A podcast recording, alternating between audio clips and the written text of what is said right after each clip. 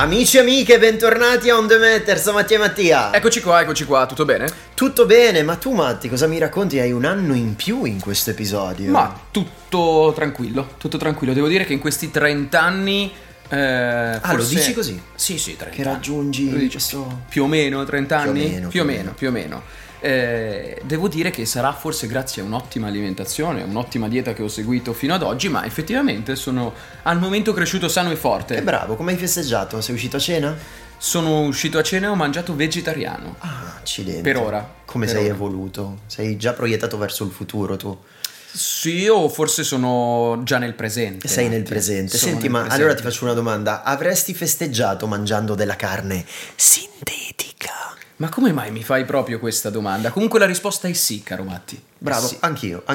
Ti faccio questa domanda perché mi pare di aver sentito che ci sia qualcuno che stia dibattendo in questi giorni su questo tema. Così pare. Poi in realtà ho scoperto che il dibattito va avanti quasi da 2 anni in maniera piuttosto sentita, ma è esploso nelle ultime settimane. Anche decenni fa. Perché è esploso? Perché...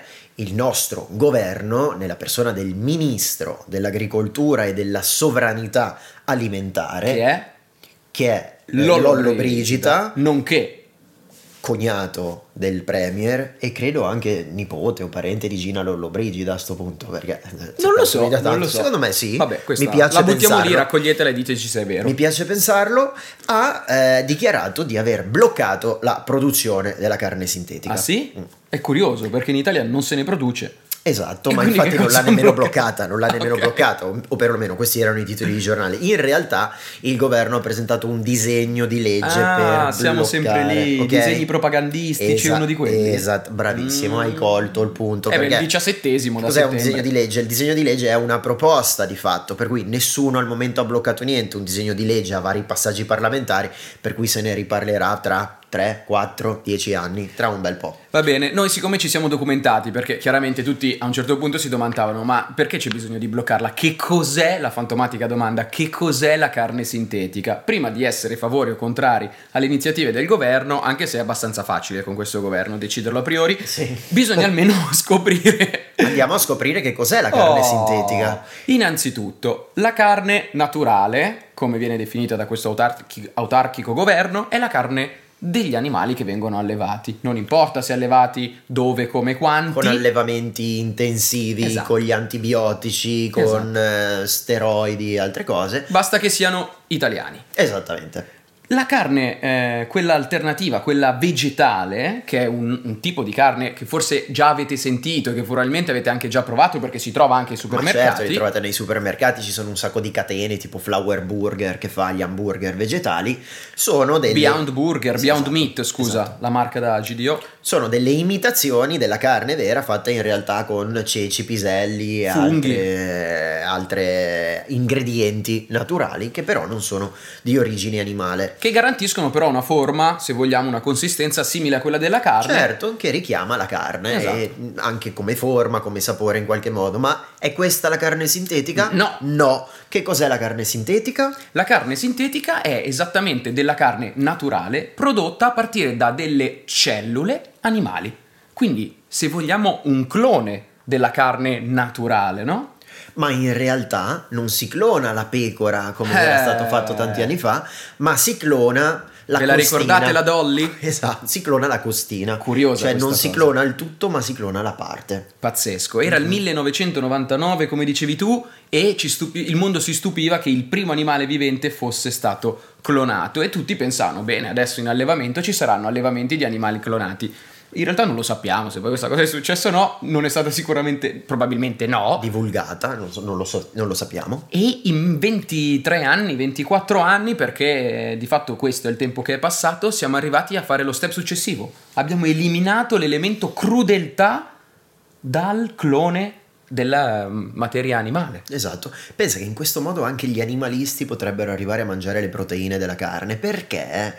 La carne sintetica... Tu che sei animalista. Sì, notoriamente, non amo le grigliate, ma perché non si va a produrre un'imitazione della carne con i ceci, con altre cose, certo. Altri... come si chiamano? Di che categoria fanno parte i ceci? Dei... vegetali, dai, lasciamo lì. Va bene, dei vegetali, ma si va proprio a ricreare della carne vera, cioè si prendono dei tessuti e attraverso le cellule staminali questi tessuti vengono fatti crescere, quindi praticamente si coltivano delle bistecche, detto proprio in parole povere per farlo capire a tutti. Quindi di fatto è carne a tutti gli effetti, allevata ma solo in parte, non alimentata e fatta crescere da cucciola, portata via dalla madre e poi macellata con un processo crudelissimo che tutti conosciamo. E anzi, il famoso chiodo in fronte alla mucca. Esatto, il paradosso potrebbe anche essere che questa carne, poi adesso ci saranno tutti gli studi a dimostrarlo, potrebbe essere anche più sana, perché lo dicevamo prima, negli allevamenti intensivi gli animali vengono bombati di antibiotici, di per evitare ormoni per la crescita,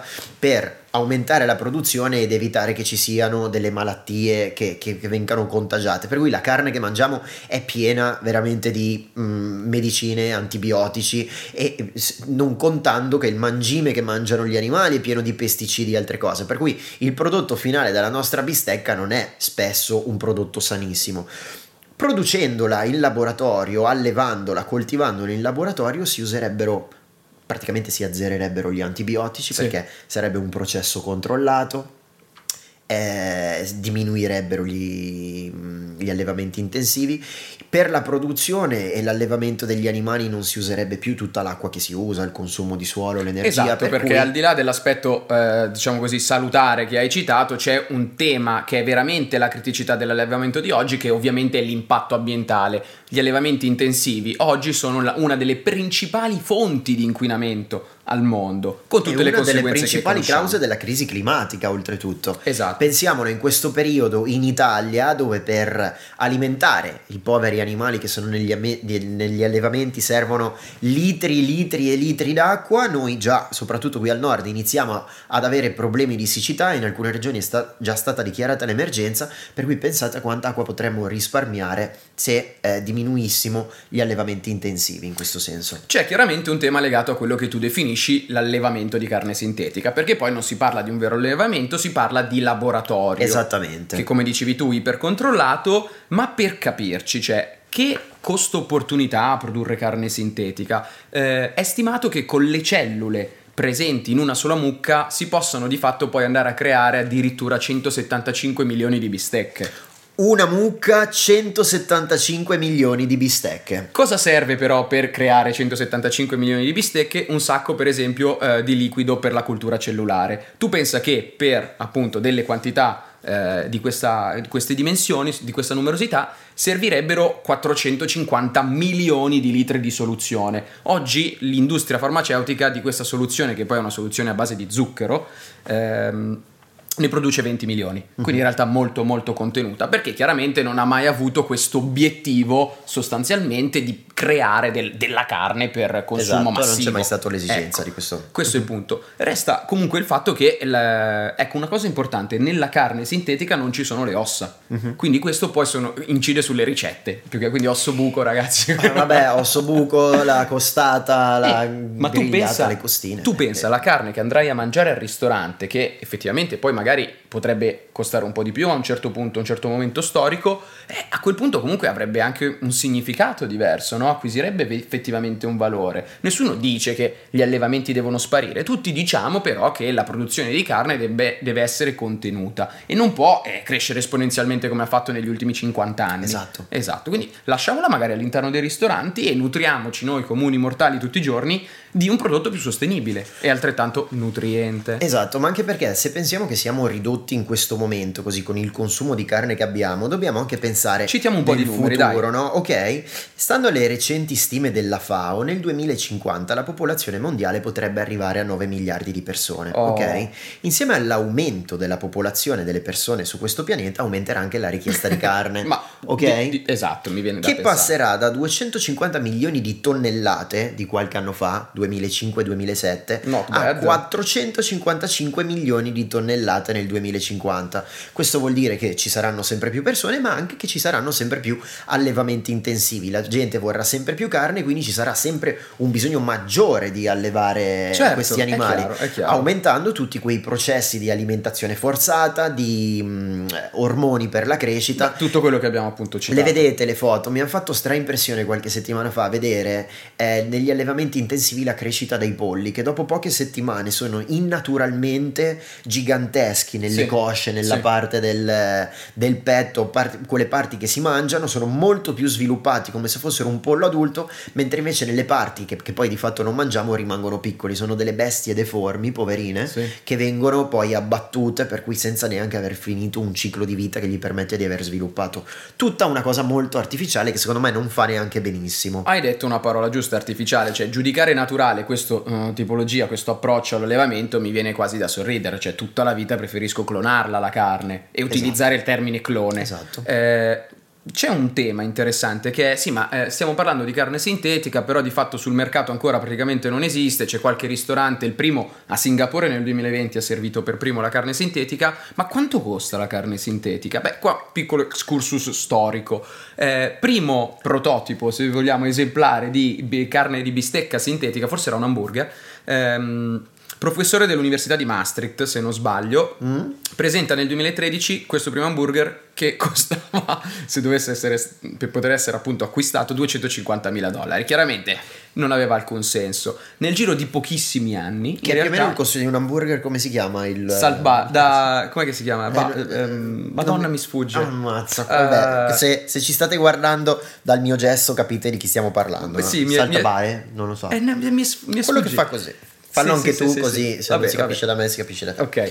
Ok. No, dicevo, in pochissimi anni il prezzo è crollato, questo perché ci sono stati comunque degli investimenti, sono nate delle start-up che, parliamoci chiaro, articolo del Sole 24 Ore nel 2021, quindi già un paio d'anni fa, diceva c'erano 100 start-up al mondo che investivano e che basavano il loro business sulla carne sintetica, quindi niente praticamente. Dice anche però in prospettiva che, e questo lo dicono gli analisti, dicevano nel 2030 il mercato della carne sintetica secondo noi varrà almeno 25 miliardi. Che paragonato al mercato, diciamo, della carne standard è comunque di nicchia, però è con una crescita chiaramente esponenziale e ci stiamo avvicinando, siamo lì, siamo su quella strada lì. È una crescita gigante. Allora, visto che tu hai citato dei dati importanti sul mercato, io ti voglio citare i dati dell'Università di Oxford e di Amsterdam che invece parlano dell'impatto sull'inquinamento, perché si ridurrebbe fino al 99%, parliamo di una riduzione del 96% delle emissioni del gas serra e dell'utilizzo del suolo, 96% praticamente le azzeriamo, e un risparmio di consumi energetici del 45% e un minor consumo idrico del 99%. Sono numeri giganteschi, wow. Lo dice l'università di Oxford, esatto. È uscito di recente un comunicato della Coldiretti, sempre per rimanere un attimino in tema di casa nostra, perché l'Italia appunto di questo disegno di legge è contrario alla carne sintetica, ma quali sono le giustificazioni, diciamo, propagandistiche, possiamo dirlo senza timore di essere smentiti? Loro intanto dicono che gli italiani sono con loro, perché l'84% degli italiani boccerebbe i cibi definiti sintetici. Ora, perché il 99% degli italiani, mi viene da dire, non sa che cosa sia un cibo sintetico. Se io stasera vado da mia nonna e gli dico: nonna, domani andiamo al supermercato e compriamo un hamburger che è creato in ambulatorio, in laboratorio, ma va bene, prelevando le cellule come si chiamano? Le cellule dai tessuti delle mucche, lo vuoi? Lei mi direbbe no. Se io invece vado a spiegargli tutto quello che abbiamo detto fino adesso, probabilmente direbbe di sì e mi farebbe un bel hamburgerone. Quindi diciamo che un governo che invece non solo dice di non investire su questa industria assolutamente sostenibile, ma che invece di fare, come che si dice quando parli bene di qualcosa? Mi sfugge il termine. Oggi sono, non lo so. Sì, no, ma quando informazione, beh, era un termine abbastanza facile. Divulgazione. Invece che fare divulgazione scientifica sul tema, fa contropropaganda ancora prima che in realtà la gente conosca effettivamente. C'è questo fantastico volantino che ha fatto girare Coldiretti, che vabbè, voi adesso non vedete, ma cercatelo su Il Post, ho fatto un articolo in cui lo cita benissimo, in cui giustamente si mette a confronto il cibo naturale col cibo sintetico, quindi già per definizione è sbagliato, e si dice sì al cibo naturale, no al cibo sintetico. Ma quali sono le motivazioni adotte per dire no al cibo sintetico? È prodotto in un bioreattore da cellule impazzite. Allora, già la parola reattore sembra che stiamo parlando di energia nucleare. Non c'entra, esatto, assolutamente niente. Che comunque niente. Il governo è abbastanza a favore di quello. Però tra l'altro, ma non, okay, non c'entra assolutamente niente. Nel senso che la reazione è qualcosa di più simile alla fermentazione che oggi avviene, per esempio, per la produzione di birra, in ambienti che sono definibili bioreattori. Bioreattori è una reazione, okay, biologica, quindi esattamente come nulla, la maggior parte delle esatto, cose che su cui si basa la vita. Se siete contrari all'energia nucleare, sappiate che comunque non c'entra nulla. Se siete contrari alle reazioni biologiche, siete contrari alla vita. Ma poi come negare che spezza lo straordinario legame che unisce cibo e natura, letteralmente? Sì. Perché questo è scientificamente provato, il suo straordinario legame, no? Esatto. Una magia di Dio, esatto, mi viene da dire, esatto, no, ma ci mancava solo, ecco, un'idea davvero romantica. Esatto. E poi vabbè, limita la libertà dei consumatori e omologa, non so se l'omologazione globalista, non so se te la ricordi, le scelte sul cibo. Quindi vedi che alla fine ci sono quei termini che ritornano, sì, lì capisci che c'è, sì, lo zampino, eh? Aspettiamo le dichiarazioni del Vaticano, esatto, anche su queste, esatto. Comunque ho anche sentito parlare di lobby delle carni sintetiche, sì, cioè, sì, che ancora non esistono. Si inizia da lì, ma infatti ti dirò che, parlando di lobby, così, il disegno di legge proposto dalla Lollobrigida, sì, si basa su un principio di precauzione, di precauzionalità, no? Perché si dice, perché non ci sono ancora abbastanza prove che ci dicano che la carne sintetica possa fare bene. Ok, ma ne abbiamo abbastanza che la carne d'allevamento intensivo possa fare male, esatto, no? Su questo c'era una citazione, non ho letto il libro di Bill Gates, ma ho letto qualche citazione che diceva che se chi ha iniziato a produrre l'automobile si fosse fermato ai primi risultati degli incidenti che c'erano, probabilmente oggi gireremo ancora tutti a cavallo. Sicuramente bellissimo questo paragone, capito? E noi invece adesso lo mangiamo.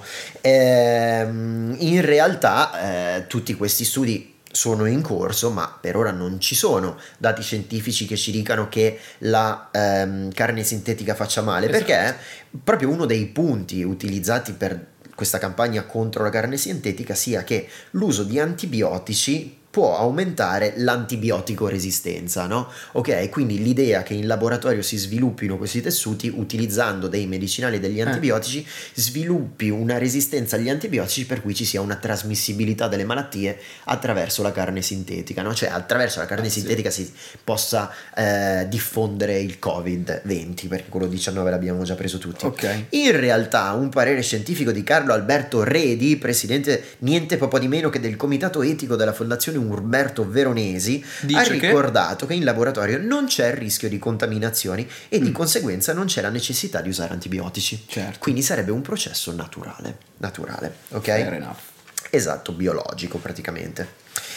Che cosa, chi è per il no, che cosa dice? Perché non bisogna usare la carne? Perché non ha lo stesso sapore? Lo sappiamo, no? Proviamola. No, vabbè, ma poi mi viene da dire, ok, magari non ha lo stesso sapore, ma qua parliamo di un prodotto alternativo, quindi, esatto, voglio dire, nessuno ti negherà mai la possibilità di assaporare la carne reale. Esattamente, anche perché poi non è che va a togliere tutto quel mercato, cioè ci sarà comunque la carne di mucca, ma probabilmente ci sarà una maggiore scelta, e avere due scelte tra cui effettuare la scelta, gioco di parole, impatterà in minor modo su entrambe le cose, poter scegliere, no?